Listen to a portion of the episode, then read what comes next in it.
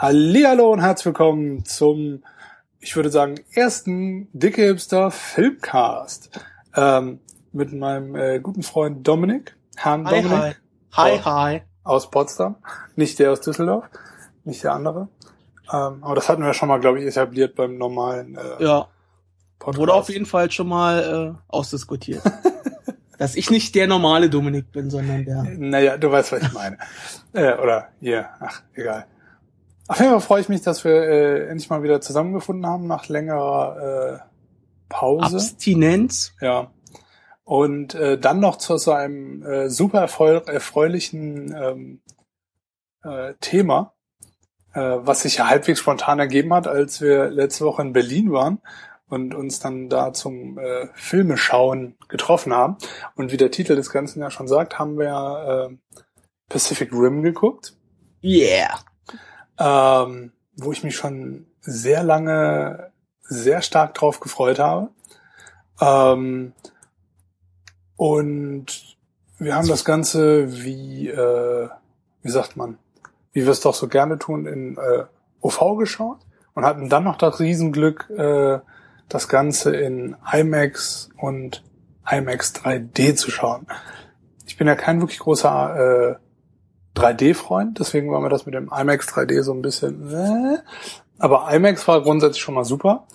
Äh, besonders, das habe ich leider natürlich gar nicht recherchiert, aber ich glaube, das äh, IMAX-Kino in Berlin ist auch das einzige deutsche IMAX-Kino mittlerweile, kann man sagen. Ja, sagen wir einfach. Berlin ist eh die awesomeste Stadt, von daher. Berlin hat das einzigste IMAX-Kino äh, Okay. auf der Welt. Lass mal das einfach so stehen. ähm, und ja, wir waren da so geflasht und hatten doch einfach gedacht, wir machen dazu mal, äh, um mal unserer Meinung, Freude und äh, anderen Gedanken zu diesem Film äh, ein bisschen Luft zu verschaffen, äh, einfach mal einen kleinen Mini-Podcast zwischendrin. Finde ich gut. Bin ich dabei. Siehst du? Here we are.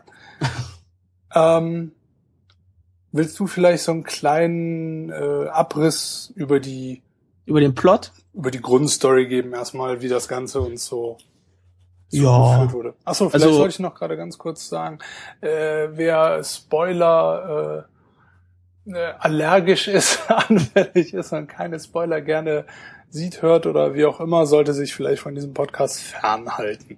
Und diesen Film natürlich noch nicht gesehen hat. Ansonsten, ja. Bitte sehr. Wer diesen Film noch nicht gesehen hat, ist sowieso äh, ein sehr komischer Mensch. Das stimmt, ja. Ja, äh, kurzum, das ist ja ein Sommerblockbuster. So kann man ihn titulieren, denke ich. Äh, Absolut. Es wird also keine tiefgehende Story geben oder gab keine tiefgehende Story, aber doch schon eine Story, die Kinderherzen oder alte Menschen ihre Kinderherzen hat höher schlagen lassen. Von daher, ja, worum geht's? Ne? Kurze, kurze Einleitung oder kurze, kurzer Überblick ist, irgendwann kommt ein großes Monster auf die Straße oder erstmal in, durchs Wasser stapft es, äh, reißt die Golden Gate Bridge nieder, das Militär schmeißt irgendwie alles, was es zur Verfügung hat, gegen das Viech und kann es halt, was waren es, drei Tage oder vier Tage? Irgendwie sowas, ja. Also eine halbe Woche lang wurde es beschossen mit allem, was man hat und ist dann erst umgekippt und das war so das Intro, mehr oder weniger. Also so die, die, dieses kleine Prequel-Filmchen von, ja, was waren es, zehn Minuten, Ja. bevor Ah, nicht noch, ganz, glaube ich sogar noch Nee. weniger. ja, es war so als Newsmeldung und, und kurzer Abriss aufge, Mhm. aufgeteilt oder dargeboten. Ja, dann kam noch mal so ein kleiner Charakter, ja, wie nennt man's? Quasi Charak- einfach eine Einführung, wie sich halt nach Genau. diesem äh, bisher nicht dagewesenen Event quasi die Welt dann so langsam verändert hat. Genau, als dann kurze Zeit später noch mal ein, ein Monster kam und es wieder ewig gedauert hat, es ähm, kaputt zu machen, hat Ja. sich so die, die große Regierung oder eigentlich alle Regierungen der Welt so zusammengetan und haben entschlossen, man baut große Roboter, um große Monster zu besiegen. so.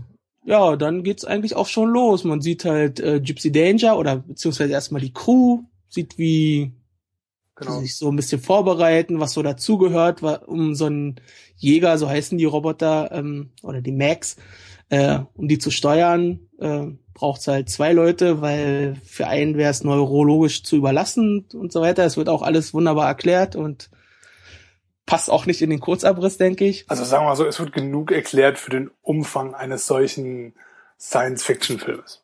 Also es ist nicht ganz so stumpf und blöde dargestellt wie in anderen Filmen. Es ist einfach, es hat einfach, glaube ich, was mich sofort überzeugt hat nach dem Film, weil ich war sofort total geflasht, um das kurz schon mal vorwegzunehmen.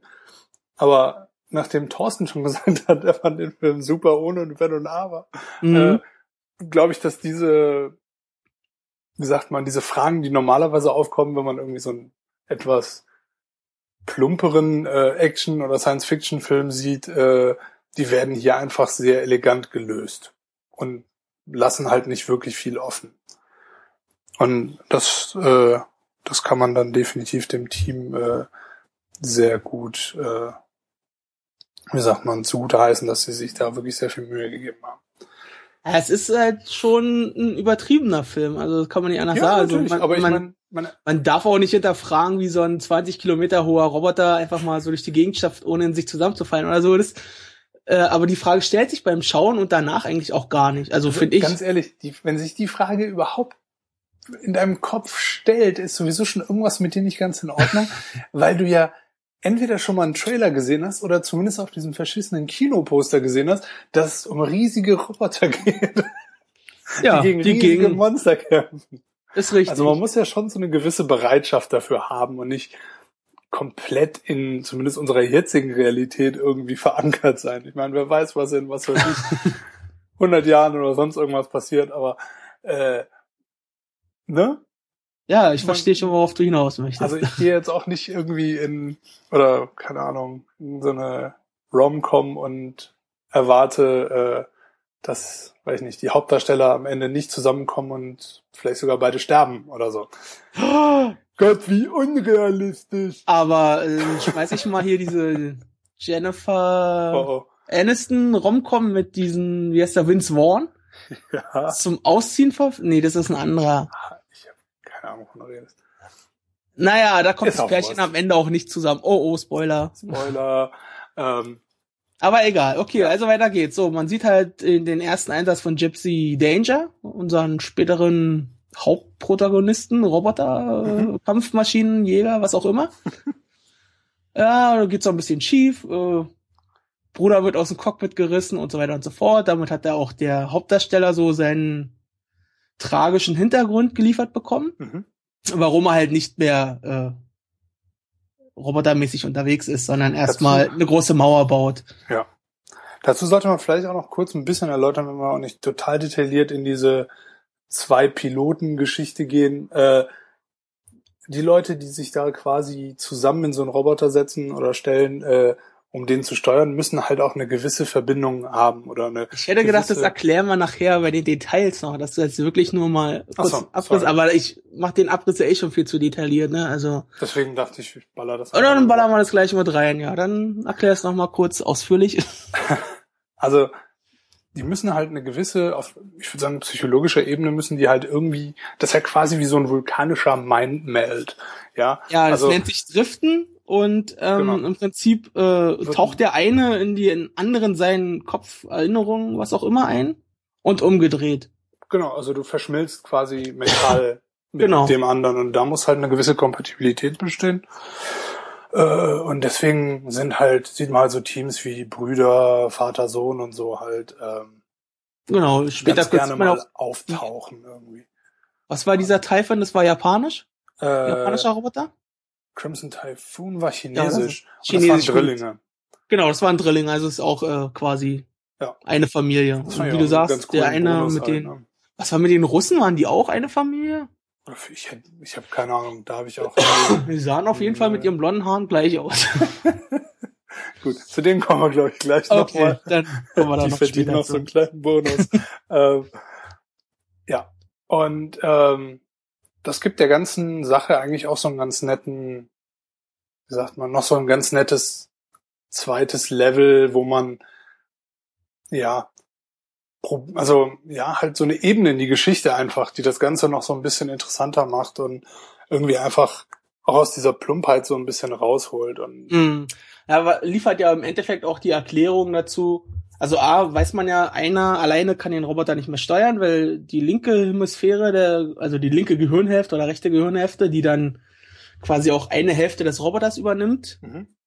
einfach äh, ja neurologisch überlastet ist und gibt halt böse Spätfolgen, wie auch sich äh, dennoch später im Film rausstellt und alles.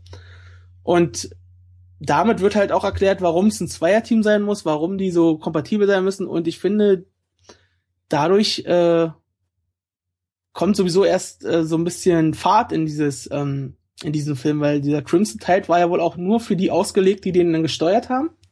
Crimson Typhoon, den. Nee, Gypsy Danger, ja, Achso, sorry. Ja.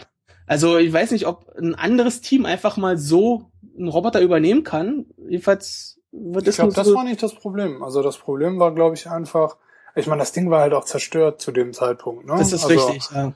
Und es fängt ja dann, also man kommt ja im Film dann halt auch mit, dass quasi halt auch innerhalb der Regierung und dieser äh, Militär ist es in dem Sinne ja nicht wirklich, davon distanziert sich ja auch der äh, Regisseur und äh, Mhm. Autor Guillermo del Toro ja relativ stark, dass halt so dieses Militärische so weit wie möglich da rausnehmen wollte. Ähm, aber halt diese Sektion, die diese Max äh, quasi äh, bauen, steuern, wie auch immer, unter Kontrolle haben und äh, koordinieren, Mhm. ähm, dass da halt ein Konflikt zwischen denen und den Regierungen bestand quasi und dass da halt auch noch so dieser dieser weitere Konflikt äh, dann quasi der Geschichte halt beigefügt wird, dass man halt quasi nicht mehr diese riesigen kämpfenden Roboter haben will, sondern Ja, man hat sich irgendwann entschlossen, einfach eine riesengroße Mauer um bestimmte Stadtteile zu ziehen. aus was für idiotischen äh, man, aus was für idiotischen äh, Gründen auch immer, denkt man, dass das funktioniert. Mhm. Ähm, was mich allerdings um, ich habe das in so ein paar Dingern gelesen irgendwie und ich meinte, so, hä, wieso, da wird doch keiner drauf kommen und so. Und ich weiß Wo nicht, drauf? dass man so eine Mauer bauen würde und dass das doch halten würde. Weil im Grunde haben sie ja quasi erst im Film erfahren, dass diese Mauer quasi niemanden aufhält. Ich meine, dass man da vielleicht hätte vorher drauf kommen können, ist schon relativ logisch. Naja, wieso? Aber die Chinesen haben ja damals auch, als sie ihre Reiche vereinigt haben, gedacht, damit die Mongolen hier nicht mal eben einreiten, bauen wir auch eine große Mauer. Also ja, es ist ja nur, also, Aber du musst Das ja gar nicht so weit zurückdenken. Also selbst wenn man jetzt denkt, irgendwie, ich meine, die Amis wollen wieder irgendwie äh, ja, ja, quasi Israel wird auch eine Mauer gebaut und alles ist schon richtig, aber Ja, es ist also, trotzdem, Ich finde man das denkt halt, eine Mauer oder ein Gartenzaun hält erstmal das Übel ab. Also ich denke, auf, auf tiefster Ebene ist das ein Gedanke an Sicherheit. Also wir bauen einfach irgendwas und äh, schon kann uns nichts passieren. ja. Und ich denke, also es kann, ja, es gibt viele Möglichkeiten, das irgendwie zu erklären. Also ich fand das nicht ganz so abstrus, dass diese Mauer gebaut wurde irgendwie. Und das kommt auch im Flow des Films eigentlich ganz gut rüber. Ja, ich finde gut am Anfang so die Szene, du siehst ja den späteren Helden oder wen auch immer hier, diesen Sons of Anarchy-Typen, Ja, Charlie. der äh, hat ja ähm, mit der Mauer gebaut, die wohl Amerika schützen sollte oder genau, auf nachdem, nachdem er ja quasi äh, nicht mehr einer dieser Piloten sein konnte, weil er quasi seinen Partner verloren hat. Genau, und halt auch den Roboter so halb kaputt an den Start zurückgelassen hat. Ja, und hat halt sich äh, ein neues Ziel verschrieben im Bau der Mauer und dann siehst du halt so, ja, es sind wieder drei Leute gestorben, aber sind auch wieder drei neue Arbeitsplätze frei und alles, das ist alles so ein bisschen, passiert alles so ein bisschen nebenbei, dann siehst du halt auch so eine Fernsehübertragung, wie ein Viech äh, einfach mal durch eine schon existierende Mauer einfach so durchläuft, als wäre es gar nichts und im gleichen Atemzug oder so, die Kamera schwenkt auf jeden Fall und du siehst, wie die ganzen Bauarbeiter auf einmal die Hoffnung an ihre Mauer halt verlieren. Ja, es ist alles sinnlos und bla, warum machen wir das? Ja, und dann geht eigentlich der Film richtig, los. Ja, Ja, würd ich auch man sagen. so sagen, ja. Und ähm, was mir halt schon bis dahin super gefallen hat, war einfach so die, wie äh, die Stimmung einfach transportiert wurde. Das war irgendwie, ich habe, ich meine, das ist jetzt ein bisschen über eine Woche her oder eine Woche her. Mhm. Und an dem Abend war ich ja eh total. Ich glaube, da waren weg. wir beide auf jeden Fall geflasht und äh, Thorsten so semi. Also mir hat es auch gefallen. Auf jeden Fall. Also mehr als ich ihn je bisher gesehen habe, dass wir, besonders, dass wir überhaupt mal über irgendwas uns einig waren, wie gut ein Film war oder nicht. Ähm, deswegen, das war schon ziemlich cool. Okay. Ähm, aber auf jeden Fall jetzt so eine Woche später habe ich halt immer noch so diese spezifischen Gefühle und das finde ich hat man relativ selten. Äh, Ja. Ich bin zum Beispiel auch ein Riesenfan von dem äh, Soundtrack. Äh, war ich schon, während wir den Film geguckt haben. Ähm, hab mir den halt später jetzt auf Spotify, wie wir auch unten drunter ja die äh, Playliste verlinkt oder wie auch immer haben. Ähm, und das Coole ist halt, wenn du dir so wirklich in der Reihenfolge hörst, dass man auch so in diese Situationen wieder zurückgeführt wird, ganz gut, ja. Also die haben so diese, diese Mischung äh, zwischen dem ja, halt audiovisuellen äh, Mhm. Eindrücken Also ist ja halt wie bei Musik, die- verbunden. Die bestimmte Sachen wieder triggert, so ist es halt. Wenn du die Musik hörst, dann Ja, und das ist Hast auch krass, wieder weil das halt teilweise auch Film halt- wirklich so dieses Beklemmende einfach äh, auch super mit sich führt, ja. okay. Und das ist für mich so eine Sache, die so Filme, ich finde auch diese Vergleiche immer mit Transformers so scheiße, weil es halt nicht um große Roboter eigentlich in dem Sinne ging. Also es ging halt um große humanoid aussehende mechanische Dinger, aber die haben ja, also die Maxien, äh, Genau, wenn du die Rim, also Menschen die Jäger- rausnimmst, Genau, die sind nicht autark, das sind keine Roboter, das sind im Prinzip, ja, wenn man jetzt möchte, jetzt Cyborgs, also die brauchen ja immer noch ein bestimmtes menschliches Ding, also es ist jetzt eine Cyborg, ich weiß, Definitionsfrage. die Definition ist halt eher wie ein Auto. Du musst Es halt schon ein Mac. reinsetzen und was Genau. damit machen. Und ist halt nicht wie bei Transformers oder so, dass es halt selbstständig was machen kann. Aber halt mit dem Film Transformers, weil es vielleicht so, zumindest visuell und so, das naheliegendste ist, ähm, da passiert halt nicht viel mit einem. Also man hat so, haha, äh, weiß nicht, äh, Megan Ja, Fox ist aber- und dann wow, Nee. und dann passiert das. Aber da ist halt so, also war für mich zumindest so dieser emotionale, diese emotionale Verbindung war halt gar nicht da.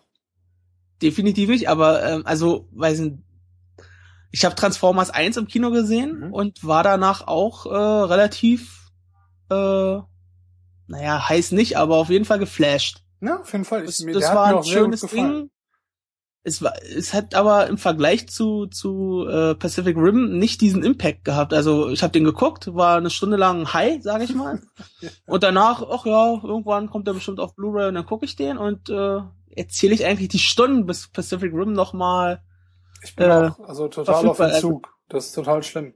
Und das hat halt, und das spreche ich halt wirklich der, wie sagt man, das spreche ich halt wirklich der, äh, ja, dem Handwerk irgendwie zu, wie halt sowohl halt das äh, Skript geschrieben ist, Mhm. das ganze Gefühl, also wirklich das alles drum und dran. Ja? Also da war wirklich Geschichte drin, da war Tiefe drin, die Charaktere, auch wenn es jetzt keine riesige, das ist jetzt kein, wie sagt man, der Film ist jetzt nicht auf einen Charakter irgendwie äh, konzentriert oder so, ja. Und es geht auch nicht um die Charakterentwicklung unbedingt, oder zumindest nicht jetzt in einem sehr intellektuellen Maße. Ist Aber richtig. es ist halt all das vorhanden bis in einem gewissen Maße. Und das macht halt, glaube ich, schon einen sehr großen Unterschied. Und das gibt dem Film halt eine gewisse Qualität. Also wenn ich mich mal zurück in meine Kindheit so äh, erinnere, versetze wie auch immer, dann muss ich sagen, ein Film, der ähnliches bei mir ausgelöst hat, war Jurassic Park zuletzt. Mhm.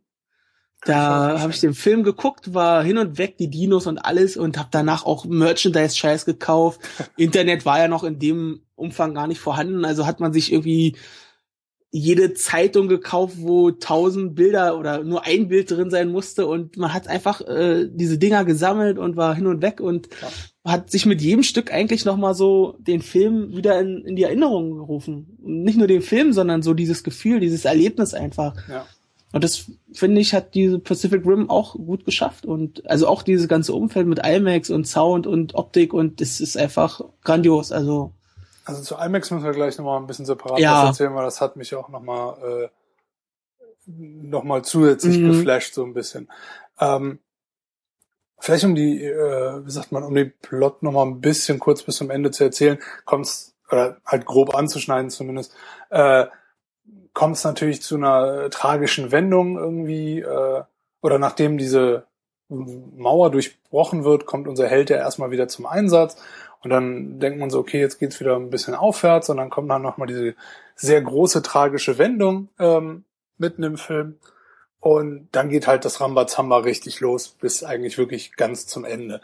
Aber was meinst du jetzt mit tragischer Wendung? Also Ja, wo quasi die beiden. Äh, naja gut, aber das ist ja eigentlich schon das Ramazzow. Also der Plan wird dann gefasst, so. Ist, ja, das ist so der. Ja, das ist. Diesen Tunnel, woraus die Monster kommen, halt kaputt zu machen. Und dafür genau. hat man noch die letzten Max, die auf der äh, oder Jäger ähm, zusammen an einen Standort geholt und wollte jetzt hat halt einen Plan geschmiedet von wegen die zwei bilden die Vorhut, einer mit sehr viel Waffenpower Mark 5 ähm, soll dann halt äh, da reinspringen und ähm, ja dieses Trichterding, dieses Portal äh, zerstören, damit die keine neuen Angriffe führen können. Und bevor halt dieser endgültige Plan kommt, äh, gab es auch den Zwischenfall, den du jetzt meinst, ja. oder? Das ja, ja.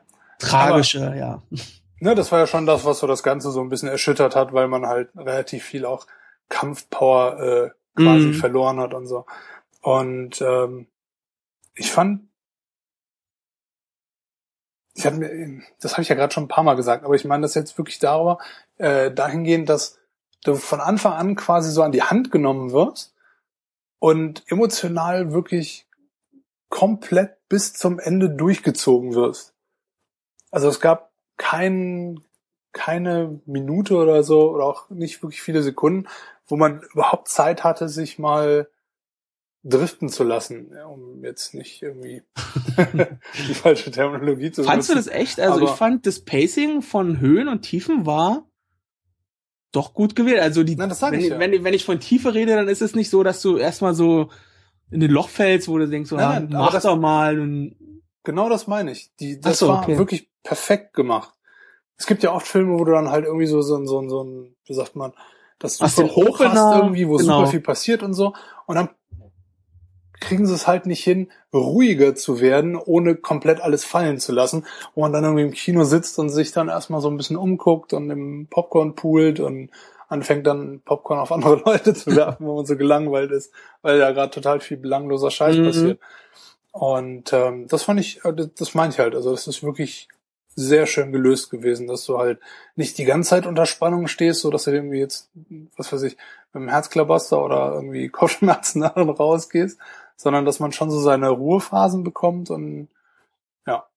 ja. Und wo wir gerade bei Kopfschmerzen sind und Herzklabaster, auch ein Riesenunterschied zu so Filmen wie Transformers oder so oder halt auch vielen modernen äh, actionlastigen Filmen, fand ich einfach super, wie das Ganze, also wie die Kampfsequenzen gefilmt waren. Mhm. Also nicht nur die Choreografie, die wirklich einzigartig cool war, ähm, aber es war halt nicht so dieses typische Michael Bay zerhackte Wackelkamera ja, ja. Geschisse irgendwie, oder einfach gar nicht mehr weiß, was gerade wo passiert. Genau, welche Hand jetzt in welchen Schritt fällt oder so. Und ich verstehe ja, das, da gebe ich dir vollkommen recht, das war super gemacht. Das war sogar noch ein Double Whammy, also wirklich zwei Sachen super gemacht. Erstens, dass du da halt immer den Überblick behalten hast, aber halt auch gesehen hast, um was für massige Viecher es eigentlich geht. Also ja. sowohl die Kaijus als auch die Jäger, ja. Das war halt, also das kann man, hätte man ja auch schnell irgendwie, wie so bei diesen ganz alten Godzilla-Filmen, wo die Jungs halt noch in den, äh, wie die Jungs halt noch in den äh, Gummianzügen, Gummianzügen stecken, ja. Das hätte halt, äh, ja, auch schnell in die Hose gehen können, auch wenn es komplett CGI animiert ist. Aber da muss man natürlich ILM dann nochmal ein ganz großes Lob aussprechen, weil das war wirklich unglaublich cool. Und auch was, was ich bisher noch nicht so wirklich gesehen habe, und ich weiß nicht, ob das vielleicht dieser Effekt mit dem, das, weil sich ja sehr viel im Wasser irgendwie abgespielt hat, aber ich hatte so das Gefühl, also, dass so diese Wassereffekte, wie die halt, wie alleine, wenn sich, keine Ahnung, so eine Luke an so einem Jäger geöffnet hat, und da so Wasser runtertropfte und so, das sah einfach wesentlich, also sowohl von der Physik des Wassers, wie es runterfällt oder überhaupt reagiert mhm. auf das Ganze äh, drumherum, als auch einfach wirklich vom rein äh, visuellen her sah das so viel besser aus als alles, was ich bisher gesehen habe. Naja, wobei man ja auch sagen muss, dass da viele Setpieces auch gebaut wurden. Also jeder jeder Jäger hat ja einen eigenen Pot. Also Pot ist so quasi Kopf, wo genau. Und du siehst ja auch bei den B-Rolls, die wir verlinkt haben, mhm. wie das russische Team halt äh, äh, gerade am kaputt machen ist.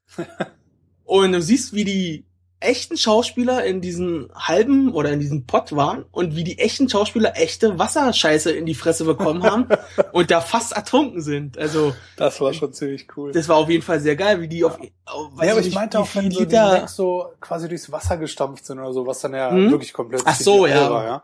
Aber das ist auch ein, halt ein super Punkt. Diese, der, der Fakt, dass halt super vieles halt richtige, fertig gebaute Set-Pieces waren also, dass da wirklich halt Leute, so Handwerker gesessen haben und halt Sachen gebaut haben, wo die Leute dann drin stehen können. Und mhm. das halt nicht einfach nur irgendwie so blödes, grünes, so grüne Würfel waren. Mhm. äh, macht halt einfach, und das muss man immer wieder sagen, leider einfach einen riesigen Unterschied. Ja, um nochmal die Brücke zu Jurassic Park zu schlagen, da ist ja auch, da hat man ja auch diese Dinos in naja, Semi-Originalgröße nachgebaut. Ja.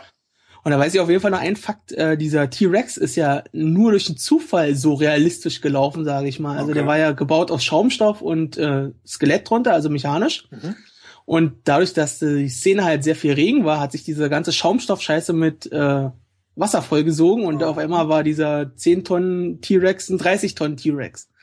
Das ist und, super. Und diese zwei Tonnen mehr, die halt nicht beabsichtigt waren, oder 20 Tonnen, nicht zwei Tonnen, ähm, haben halt dazu beigetragen, dass es so realistisch aussieht. Und was heißt realistisch? Also einfach ähm, bemerkenswert gut. Das ist so cool. Und ähnlich ist es ja hier. In einem, in, in einem Interview mit dieser Rinku mhm. hat sie ja auch gesagt, dass dieses, ähm, na, dieses Gestell, was da in dem Pott ist, worüber die die Roboter steuern, ich die Roboter, die Jäger, mhm. ähm, auch nicht nur so Styropor oder so war, sondern es war echte Mechanik, die richtig schwer zu bewegen war. Ja. Und dass, dass sie halt, ähm, oder dass Giuliano wollte, dass, dass das halt so ist, dass die sich abmühen müssen als Schauspieler. Also dass es nicht so ist, als wenn die so ein Plastiding durch die Gegend chippen, sondern wirklich richtiges Eisen. Ja, das sah ja auch wirklich aus wie so ein, wie so ein Ding aus dem Fitnessstudio, so ein Elliptical, ja, so ein Crosstrainer genau. oder wie auch immer die heißen, ne? Das war schon, äh, also ich muss sagen, also so heiß ich auch drauf bin, den Film zu sehen, äh, umso heißer bin ich auf die ganzen, auf das ganze Zusatzmaterial, äh, das irgendwie auf den Blu-rays und sonst irgendwas dabei sein wird. Und ich werde bei Pacific Rim auch, glaube ich, nicht drum herum kommen, die dickste, fetteste Packung mit den meisten Zusatz äh, DVDs oder sonst was. Äh, Vielleicht gibt's noch zwei extra extra Blu-rays nur als Filmtagebuch, wo wirklich jeder Scheiß erklärt wird. Egal was, alles bloß her damit. Also, und das ist halt auch immer das Schöne an Guillermo del Toro-Filmen, dass er halt bei seinen DVDs halt auch immer mit Liebe daran mhm. geht, was da so als Zusatz, äh, als Bonus halt irgendwie mit dazu gibt. Ja, und das, äh, lässt also, sich da noch mal wo andere einfach mal die ganzen Featurettes, die man jetzt schon auf YouTube sehen kann, nochmal noch verballern. Ja. Genau, in 480p draufpacken, macht ja schon wirklich exklusives Zeug, Hofster. Ja. An, ja, hundertprozentig. Also alleine, wenn man sich dran erinnert, die Hellboy 1, äh, das DVD-Pack, ähm, das Komment, äh, was war das nochmal? Das war ein Videokommentar, wo ja quasi er die vier Hauptdarsteller, glaube ich, ich habe es schon länger nicht mehr gesehen, mhm. Quasi in den Raum gesetzt hat sie abgefilmt hat und man den Film quasi nur in so einem Bild im Bild unten rechts gesehen hat und die haben halt den ganzen Film Echtzeit mitkommentiert. Okay. Und das damals halt schon, ne? Ich weiß nicht mehr genau, wann es war, aber 2005 oder so. So in dem Dreh musste, vier vielleicht. Ist ja auch egal, also vor ein paar Jährchen. Ja. Ähm, 2004 war es, ne? Und ähm, ja, der hat schon, also der, der, der geht ja schon mit sehr viel Liebe ran und das sieht man ja auch am Film. Und das Coole ist halt, dass glaube ich, halt dadurch, dass er das geschrieben hat und Regie geführt hat und dass das halt wirklich so, so, so sein und produziert hat.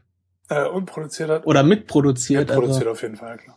Aber dass das wirklich so ein, also er hängt da halt voll drin und er macht das, weil er da wirklich selber drauf steht und mhm. weil er selber halt auf diese alten japanischen, oder nicht nur alt, aber auf so diese japanische Mecha-Kultur steht und die ganzen Riesenmonster und sonst irgendwas, ja, womit. Es hört man ja auch in diesem einen Interview mit Renku, dass er irgendwelche Kaiju-Namen und, und Filme kannte, wo sie überrascht ist, weil die nur in Japan ja. gelaufen sind und überhaupt hätte sie nie gedacht, dass es jemanden gibt, der außerhalb von Japan so mit dieser Kultur verwurzelt ist und ist, äh, ja, finde ich, finde ich sehr gut. Also diese Passion, die manche Menschen an den Tag legen, äh, die muss einfach sein für so eine naja, Herzensprojekte. Ja, absolut. Und das Geile ist halt, dass sich das dann natürlich auch total überträgt auf die Schauspieler.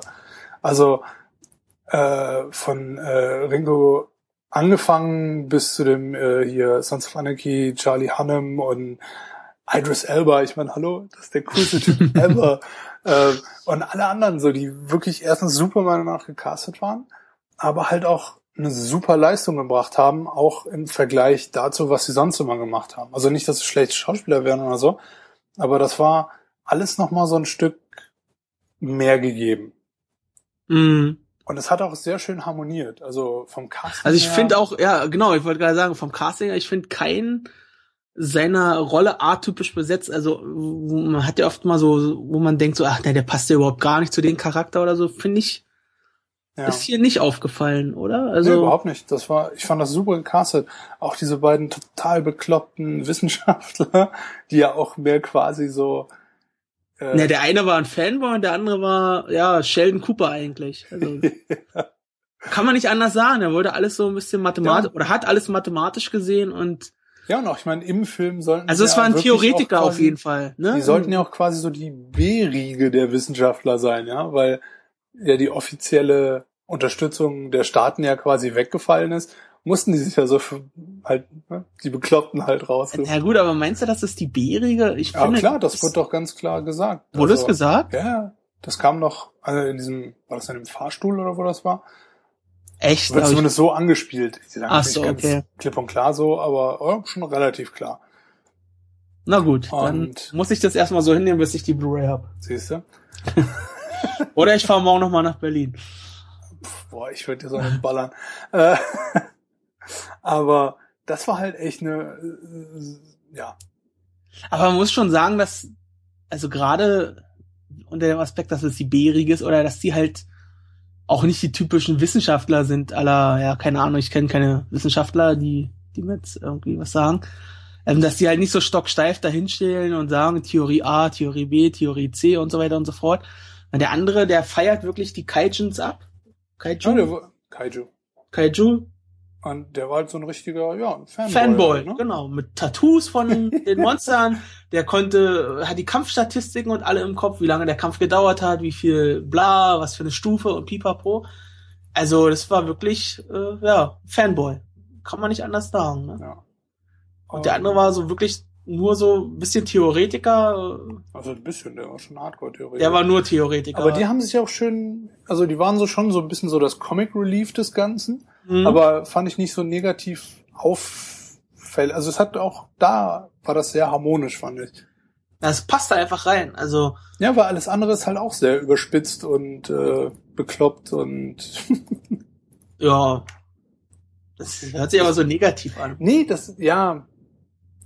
Ich bin halt immer noch nicht der, ich bin mir halt immer noch nicht so sicher, wie die meisten Leute. Ich meine, ich denke mal, die Leute, die den Podcast hören, die, die irgendwie äh, auf Dick Hipster abhängen, sind da schon wahrscheinlich eher auf der gleichen, äh, wie sagt man, auf der gleichen Wellenlänge. Wellenlänge wie wir, aber ich habe halt immer noch so ein bisschen so die Befürchtung, dass die meisten, ist Befürchtung ist Realität, dass die meisten Leute einfach damit nichts anfangen können. Was auch okay ist. Aber ich bin halt auch zum Beispiel auf so Dingern wie äh, Goldorak groß geworden. Also was halt auch so, wo es halt auch so einen riesigen Mecker geht, ja, der Mhm. halt irgendwie von so einem Typen gesteuert wird und dann gab's da noch so, halt so eine ganze Truppe von Leuten irgendwie. Gundam Wings. Ein Gundam Way. Ach, Alter, ey, es geht unendlich Saber weiter. Rider. Saber Rider. Ich gestern ungelogen, als ich ein bisschen recherchiert habe für unseren Podcast. Ich, äh, auf My Video kann man sich die jetzt alle angucken. Und ich hab die erste, Ernsthaft? Fol- ja, kannst du angucken. Das ist so geil. Es ist, ja, ohne Scheiß. Sehr gut. Rein mit ihnen und hoch damit oder das ist, es geht gar nicht.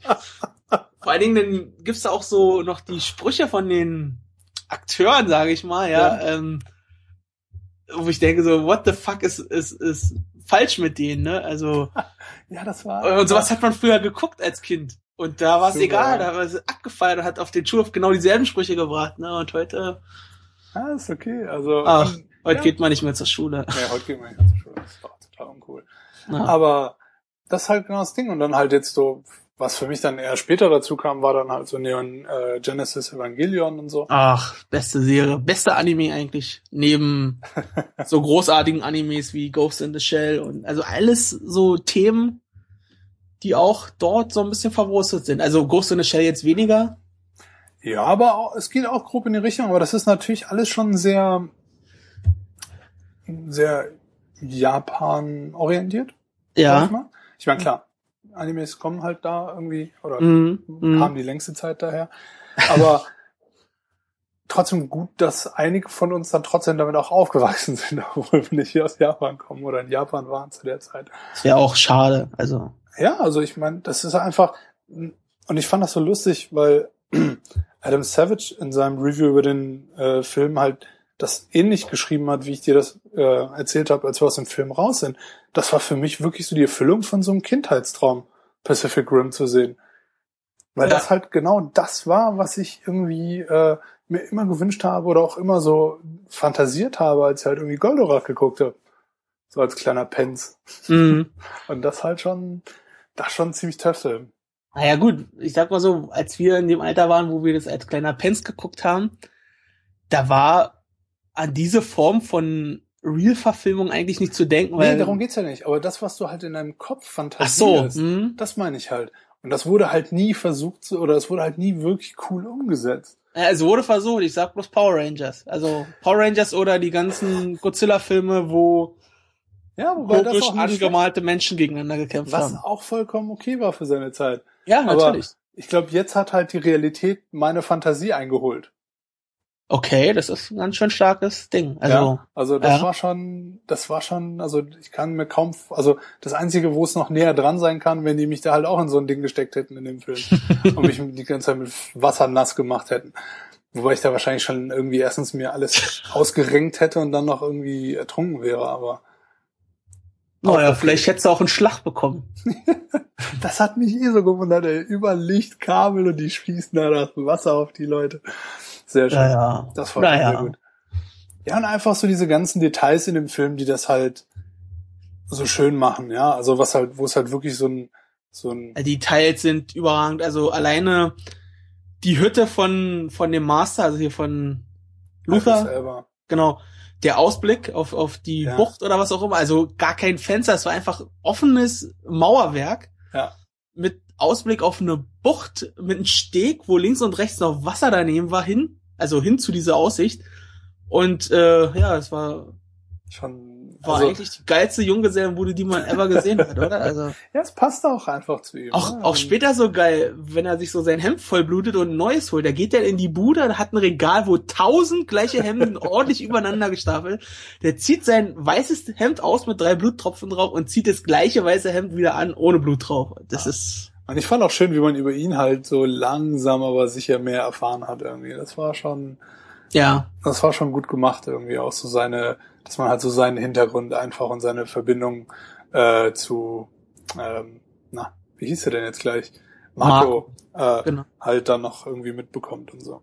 Und bei Marco muss ich ganz, also da gibt's später irgendwo so ein, ähm, ein Teil in dem Film, wo man die japanische, quasi die Vergangenheit der japanischen Schauspielerin oder des japanischen Teammitglieds mitbekommt. Alter Schwede, ey. Das gespielt von so einem kleinen japanischen Mädchen. Die Origin Story von Marco, Marco. Maori. Ja. Genau. Äh, alter Schwede. Wie dieses kleine Kind durch diese Straßen läuft und heult und schreit, das war, Aber nicht permanent, also weiß ich nicht. nee, also das war wirklich, das war sowas von herzzerreißend perfekt. mit Rotz an der Nase. Es ist war, also habe ich noch, also das war wirklich so mit Abstand die coolste Performance, die ich von einem Kind bisher je so in der Art gesehen habe, glaube ich. Mhm. In den B-Rolls im zweiten Film, äh, Movie, äh, in der zweiten B-Roll äh, Video sieht man auch, wie äh, Del Toro sie so ein bisschen angeleitet hat, um diese Performance hinzukriegen. Und Wobei, das trotzdem, wobei ich das immer noch trotzdem krass finde, egal wer mich da gerade anleitet. Also, ich weiß nicht, vielleicht. Ja, vor allen Dingen, du siehst auch, wie sie dasteht. Ja.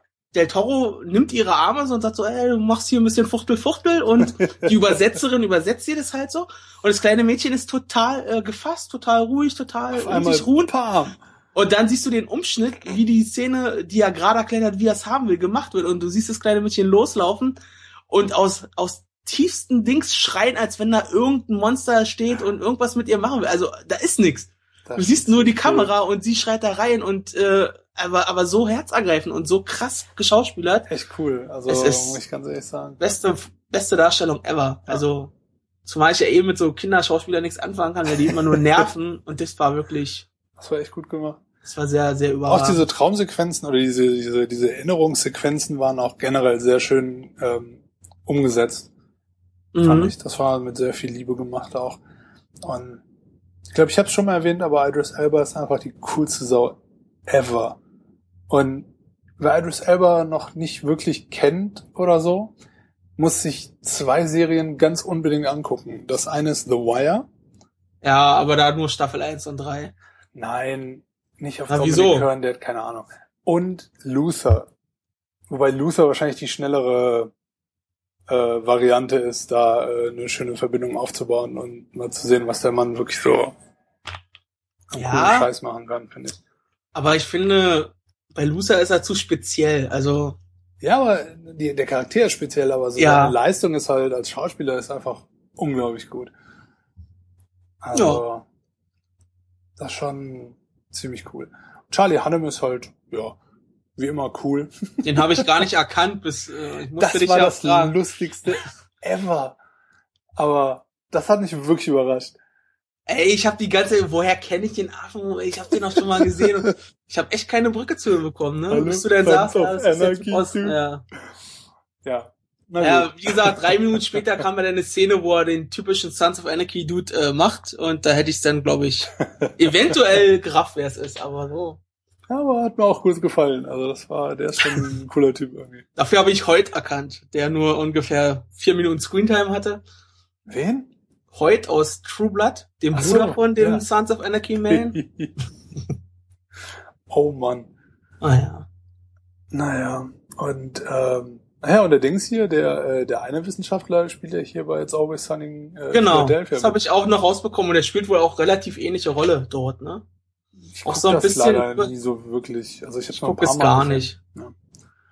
Aber naja. Auf jeden Fall, ihr bekommt schon mit, wir sind beides ziemliche Fanboys äh, geworden, ziemlich ruckzuck äh, von diesem Film, weil der war einfach wirklich bombastoid.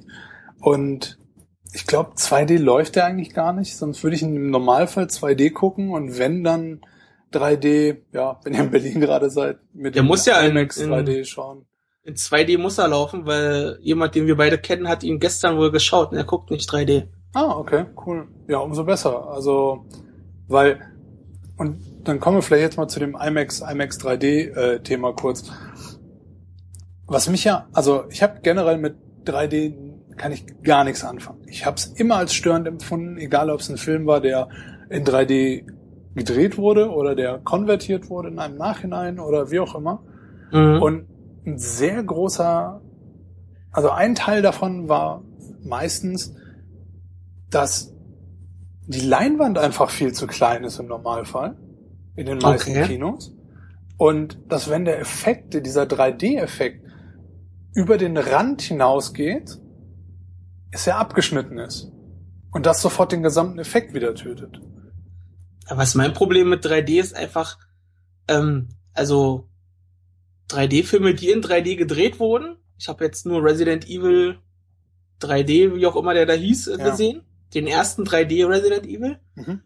Der war lustig, aber da war halt auch so der, der 3D-Effekt, dass das Schwert auf einmal vor deiner Nase ist. Also so aus der Leinwand Genau, rauskommt. das hat so Blödsinnseffekte, die halt keiner Das ist braucht. halt Spielerei, da hattest du damals auch schon die rot, äh, rot-blaue Brille auf, also diese Wechselfarben, Ja. ne? Bei Tutti Frutti schön und dann, ja. Ja, was auch immer. Also das ist dieser, dieser Bullshit-Effekt, wo man so denkt, so haha, toll. Ja. So, und der zweite Effekt, der sich ja klar äh, breit gemacht hat, ist so dieser in die Tiefe Effekt. Also dass ja, es so aussieht, ist- als wenn. Genau. Und das ist so, so läppisch, da setze ich mir doch keine 90 Minuten lang eine Brille auf. Nur damit es aussieht, als wenn die in einem echten tiefen Raum stehen. Ja, besonders weil es halt nicht funktioniert, weil das Es ist funktioniert ja, nicht. sobald dein Auge halt wandert, genau. ist das halt weg. Also Nicht mal das, auch der Fokus der Kamera verschiebt sich so, weil ich habe den Eindruck, der tiefe Hintergrund ist super scharf, aber die Charaktere, die da vorspielen, sind irgendwie verschwommen. Ja gut, das Verschwommene generell ist ja, also mit 3D ist ja sowieso, du hast diese Dreck, diese billige scheiß Ja, auf, ist Dunkel wie Sau.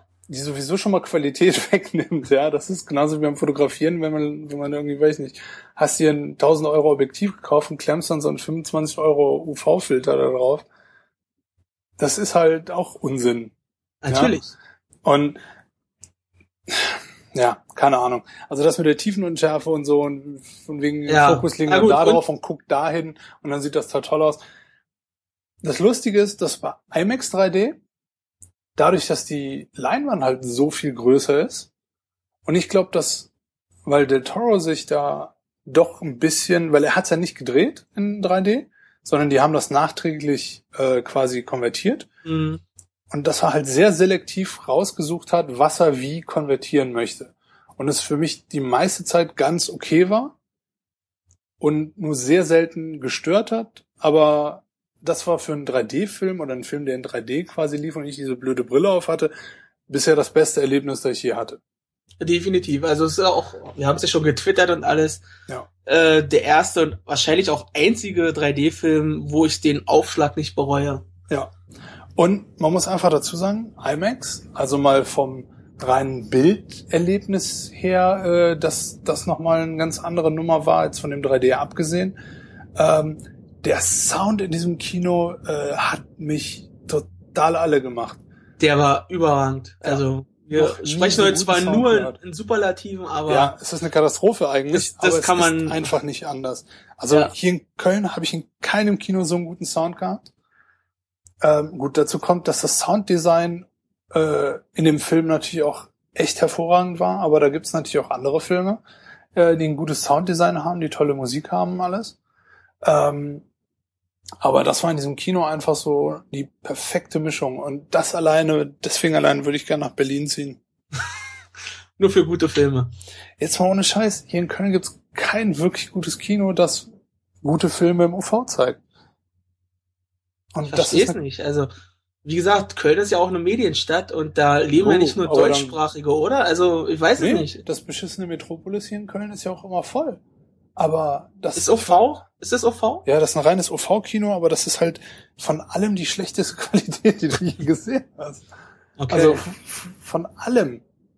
Dann gehst du da im Sommer hin und erstickst fast und kriegst einen Alter, Hitzschlag. wir hatten ja schon Angst, dass wir mit einer Grippe rausgehen, weil es, nee, aber das war perfekt.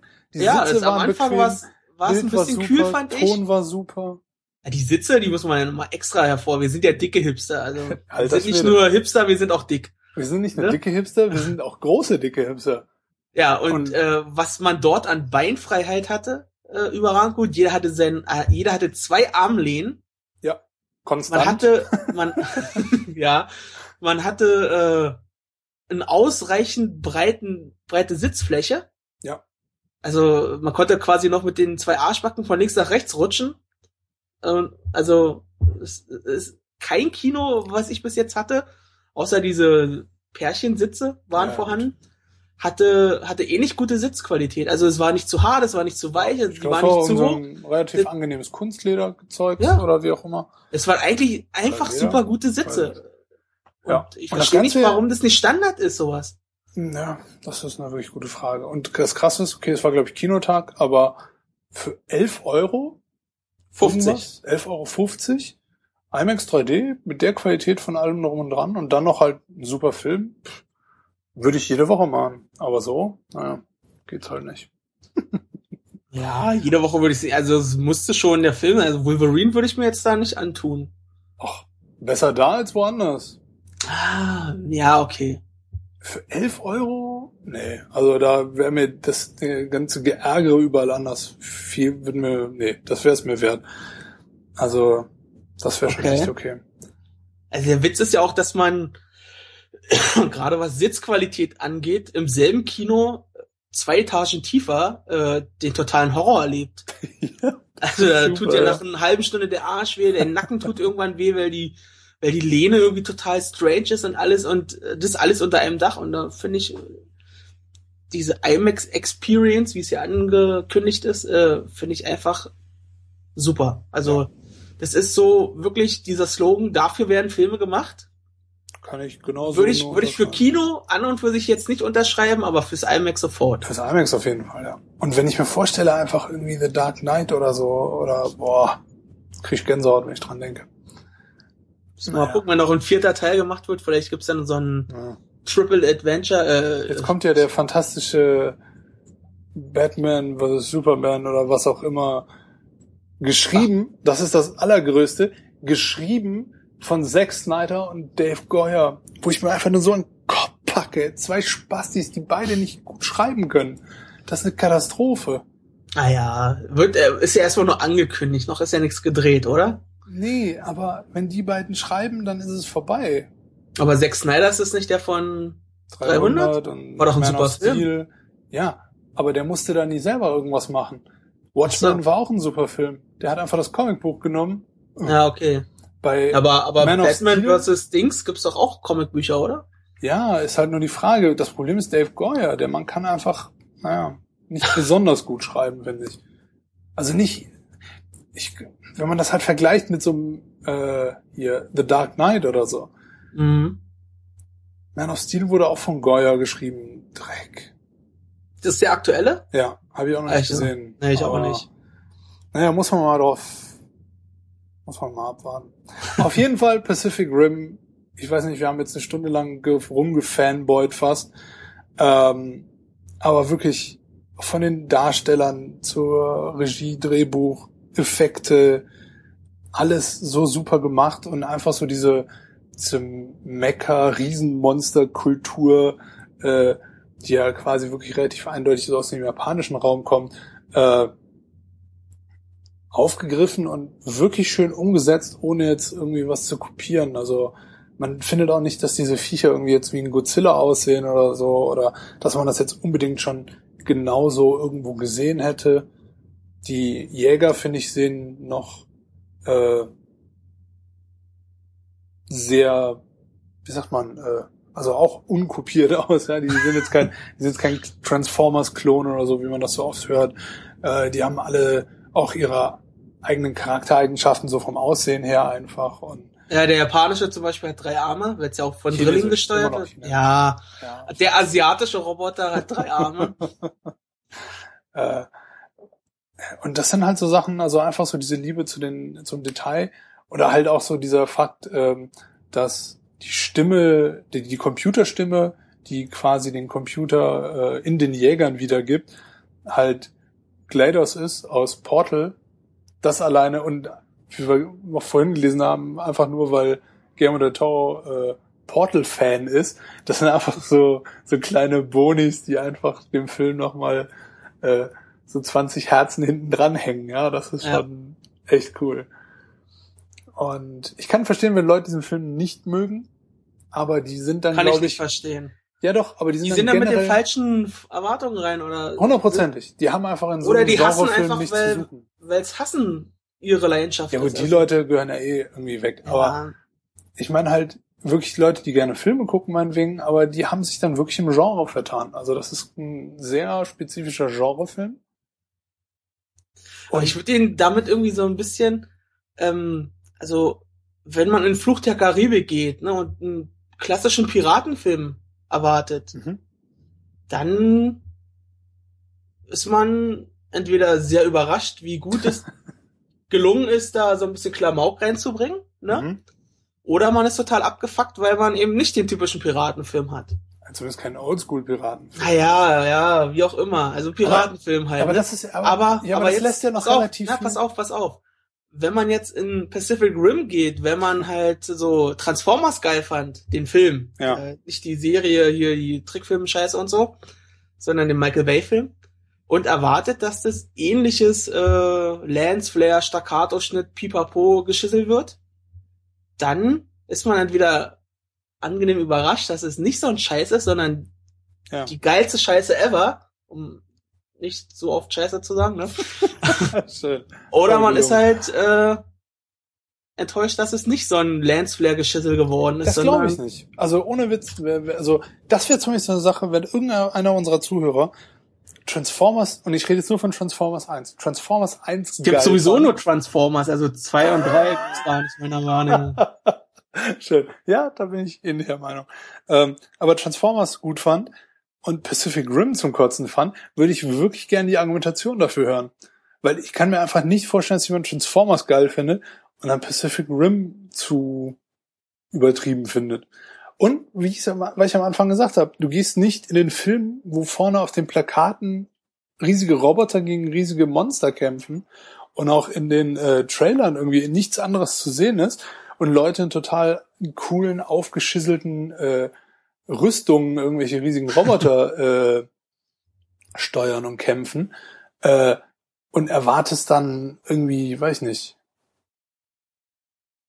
irgendwie was Ja. total realistisches. Äh, Aber das Ding ist doch auch, weißt du, ich bin in Hangover gegangen, wurde total überrascht, wie gut der ist. ja, Bin in Hangover 2 gegangen und habe mich gewundert, was aus dieser Franchise geworden ist, weil der so scheiße ist.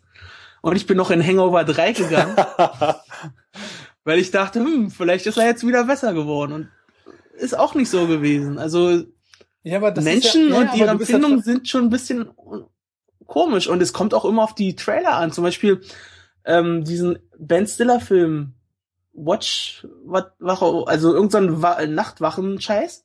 Ja, ich glaube, ich weiß nicht, du meinst. Ähm, der Trailer verspricht Alien. dir, ja, also Nachbarschaftswache oder so, wie heißt der auf Deutsch, keine Ahnung. Der Trailer verspricht dir halt so einen Klamauk-Film. Ja. Da in dem Trailer ist nichts von Aliens oder irgend so ein Scheiß die Rede. Du gehst in den Film, oder ich ging in den Film, guck mir den so an, denke so die ersten zehn Minuten, na, vielleicht wird's ja noch besser, oder es kommen die zwei lustigen Szenen aus dem Trailer, da kann ich wenigstens noch einmal lachen. Aber es passiert nichts, der wird von Minute zu Minute schlechter. Und, und da gebe ich definitiv dem Trailer die Schuld. Also der hat mir was anderes suggeriert. Aber ich Und sag mal so, ich, ich würde es auch gar nicht so, ich würde auch gar nicht so drauf pochen, wenn ich nicht unter anderem zum Beispiel die Bestätigung irgendwie durch äh, die Reaktion von Thorsten hätte oder wenn so Leute wie Adam Savage nicht genauso davon schwärmen würden. Kanye West findet ihn auch ganz gut. Ja, das ist leider wirklich überhaupt gar keine äh, Qualitätsbestätigung. Aber nee, aber der Punkt ist einfach, also Leute, die einen Genrefilm erkennen können und auch mit einem gewissen Genre was anfangen können, ähm, Die müssen sagen halt alle, dass der Film gut war. Ja, und ich finde, relativ objektiv betrachtet kann man einfach sagen, dass dieser Film wirklich super gemacht ist. In jeder Hinsicht, ob technisch oder ähm, von den Darstellern, die Story und so weiter und so fort.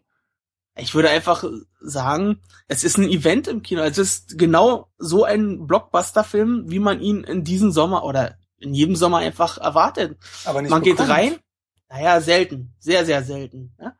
Man geht rein, ist geflasht, hat vielleicht noch ein bisschen zu, zu quatschen mit seinen Kumpels Ja. und äh, ist halt, äh, wie heißt es, äh, satisfied hier, was heißt es auf Deutsch? Satisfied. Äh, befriedigt, ja.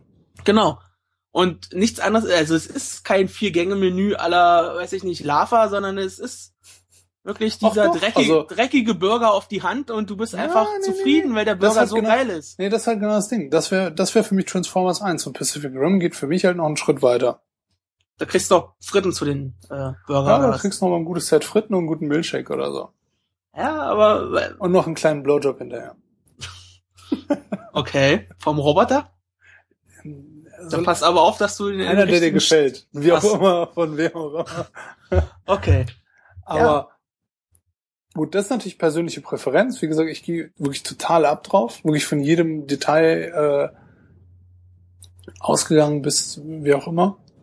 Also auch wenn man sich diese ganzen kleinen Feature, äh, Featurettes anguckt, irgendwie, ja, die Jungs hier von äh, Legendary, äh, wie heißt denn, Effects, wie auch immer, äh, die auch quasi äh, den ganzen Iron Man Suit äh, gebaut haben und so weiter, Mhm. haben halt auch die ähm, die die Rüstungen für die Piloten von den Jägern gebaut und so weiter und das sind einfach so viele coole Details drin, ja, die einen einfach so, weiß ich nicht, mitreißen und das nicht so hingerotzt wie manchmal bei Ich finde auch Filmen. gut, dass es, dass das ähm, Rüstungsdesign ist ja natürlich ein bisschen spekulativ, warum das jetzt so sein muss, weil da, da drinnen passiert ja effektiv nix. Ja.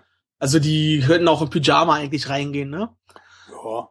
Ja, und was soll denn da passieren? Die stehen eigentlich geschützt im Kopf und äh, Ja, aber Fatih, als er da sich auskoppelt und plötzlich die Gegend fliegt, ohne so eine Rüstung hätte er vielleicht ja, okay, aber das ist halt eine spezielle Situation russischen- Unsere gewesen. besonderen russischen Freunde aus äh, Tscherno Alpha, Ja. ähm, hätten die zum Beispiel Helme gehabt, die geschlossen waren, wären sie auch nicht ersoffen.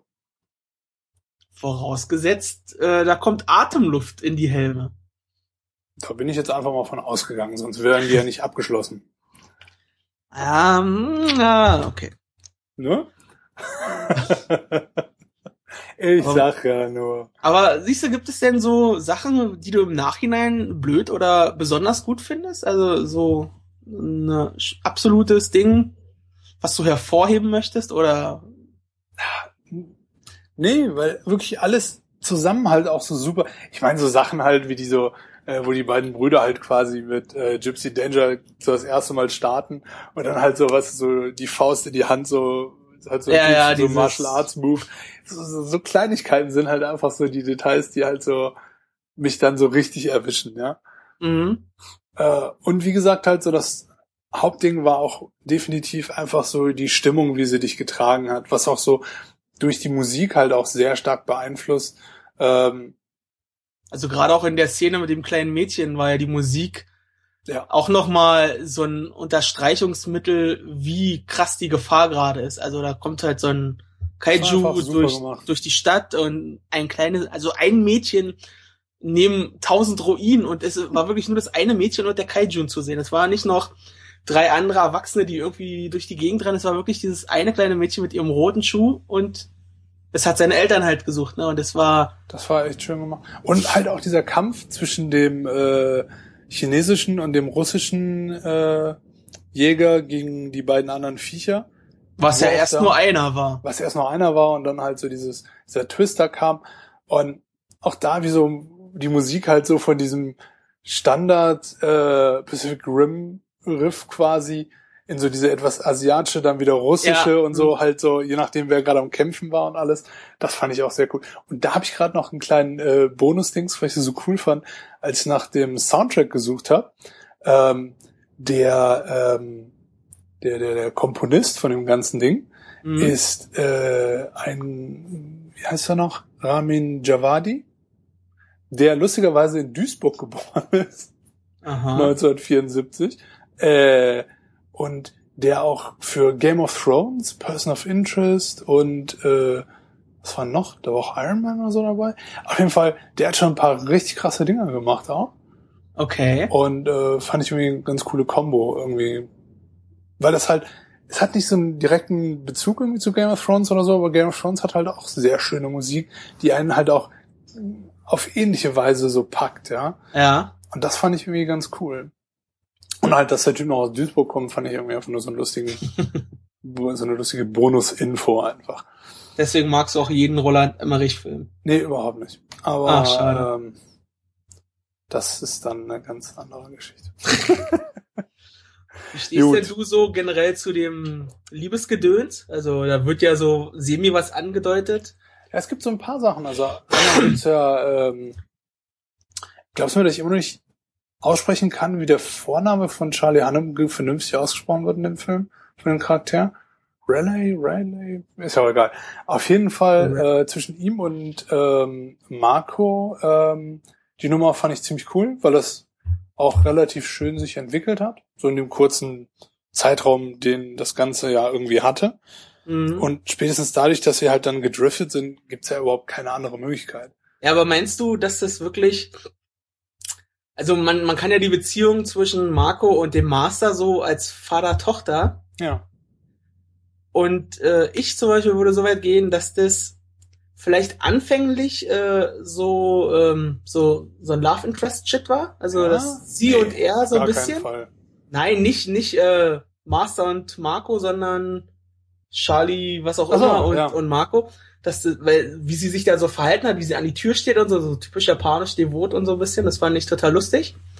Hm. Aber dass sich das dann über diesen Rift, also nicht in, in Mann und Frau, sondern mehr in Bruder und Schwester. War am So, Ende waren also Auskeule. ja, es gibt ja auch so und so Bond eine Rettungs- Familie, ne? ah, ja. Aber äh, ich muss auch sagen, ich- ich fand auch so dieses äh, Gedudel halt zwischen Vater und Sohn ganz cool. Also von das dem australischen, Team, genau. hm? Weil ähm, das kann, geht auch oft irgendwie so ins viel zu schleimige und viel zu nervige äh, bla bla und Ich fand auch, dass fürs die Herz so und total unterschiedlich waren. Also du hast ja Mhm. sonst immer so den coolen Dad und den obercoolen Sohn oder den obercoolen Dad und den coolen Sohn. Ja. Und du hattest hier so den assigen Kacksohn und eigentlich den sehr fürsorglichen, zurückhaltenden, anständigen Vater, würde ich fast sagen. Also ja, das war, wie gesagt, das ist halt so, das, die Charaktere waren einfach schön ausgeglichen geschrieben. Und alles, deswegen sage ich, das ist halt alles so, irgendwie so perfekt in sich perfekt zumindest mh, rüberkam, ja, weil halt alles gepasst hat, halt auch so das, wo er dann halt mit dem, äh, mit dem Major da loszieht, äh, mit Iris Elba wegzieht und der Vater bleibt halt zurück, weil er verletzt ist und so. Das war einfach gut gemacht und das hat total gut irgendwie dazu gepasst, ja, genau zu dem, was du sagst, weil der Vater war halt so super emotional und wollte gerade so richtig loslegen und der Sohn so, ja komm, easy peasy, ich verstehe voll und ganz, was du meinst und hier und Mhm. da und aber auch nicht, also ohne Assi zu sein, aber auch ohne sein, seine, seine Charakteristik zu verlassen, ja. mh, Deswegen, ja. okay. Na gut. war schon. Hast du denn irgendwas, was so wirklich so super Als richtigen Downer eigentlich nicht. Also ich hatte kurz so mir überlegt, ob es nicht cooler gewesen wäre, auch ein, zwei Kämpfe mal im Hellen auszuführen. Also? Ja. dass man wirklich ein bisschen mehr sieht, aber letztendlich siehst du ja am Anfang schon so einen semi-hellen Kaiju. Ja. Ja. Und was willst du ja bei so einem Monster auch sehen, dass da halt so Warzen auf seiner Haut sind oder bla. Ich ne? glaube gar nicht, Also, dass du so viel mehr gesehen hättest. ja, Das eben. Deswegen, deswegen gewesen. dachte ich ja, okay, das ist, ist Ja. gut gelaufen, weil im Dunkeln hast du immer noch diese fluoreszierenden Farben an den Viechern gehabt, was die so ein bisschen Genau. cooler gemacht hat. Von daher bin ich eigentlich, also erst dachte ich so, das könnte man als Kritikpunkt nehmen, aber bei näherer Betrachtung ist es okay, so wie es ist. genauso, Ne? Also, Also erstens, kommt, wie, so wie du schon sagst, mit dem Licht konnte man halt sehr viel spielen und einfach die Stimmung im Dunkeln, wenn es regnet und so, das ist halt einfach viel cooler. Und wenn es halt Tag war, hatte man so ein bisschen Zeit, sich halt zu erholen und so, ja. ja. Also ich glaube schon, dass das mit Absicht war, zwar alles, aber äh, was ja auch gut ist im Grunde, aber war okay, ja. Ja, letztendlich äh, muss man auch so sehen, ein einfach schwarzes, dunkles Monster ist für die Render-Leute sicherlich auch einfacher und Ja, schneller es gab zu Details, ne? Wo man das vielleicht auch nicht irgendwie Natürlich. sieht, wenn man es auf seinem iPhone sieht, aber Haben wir ja nicht gemacht, wir waren im IMAX. ich, äh, ah, ich hole mir jetzt auch ein iMac, verkaufe mein iPhone und dann. Ich glaube, man musste zwei iPhones verkaufen. Ah, scheiße.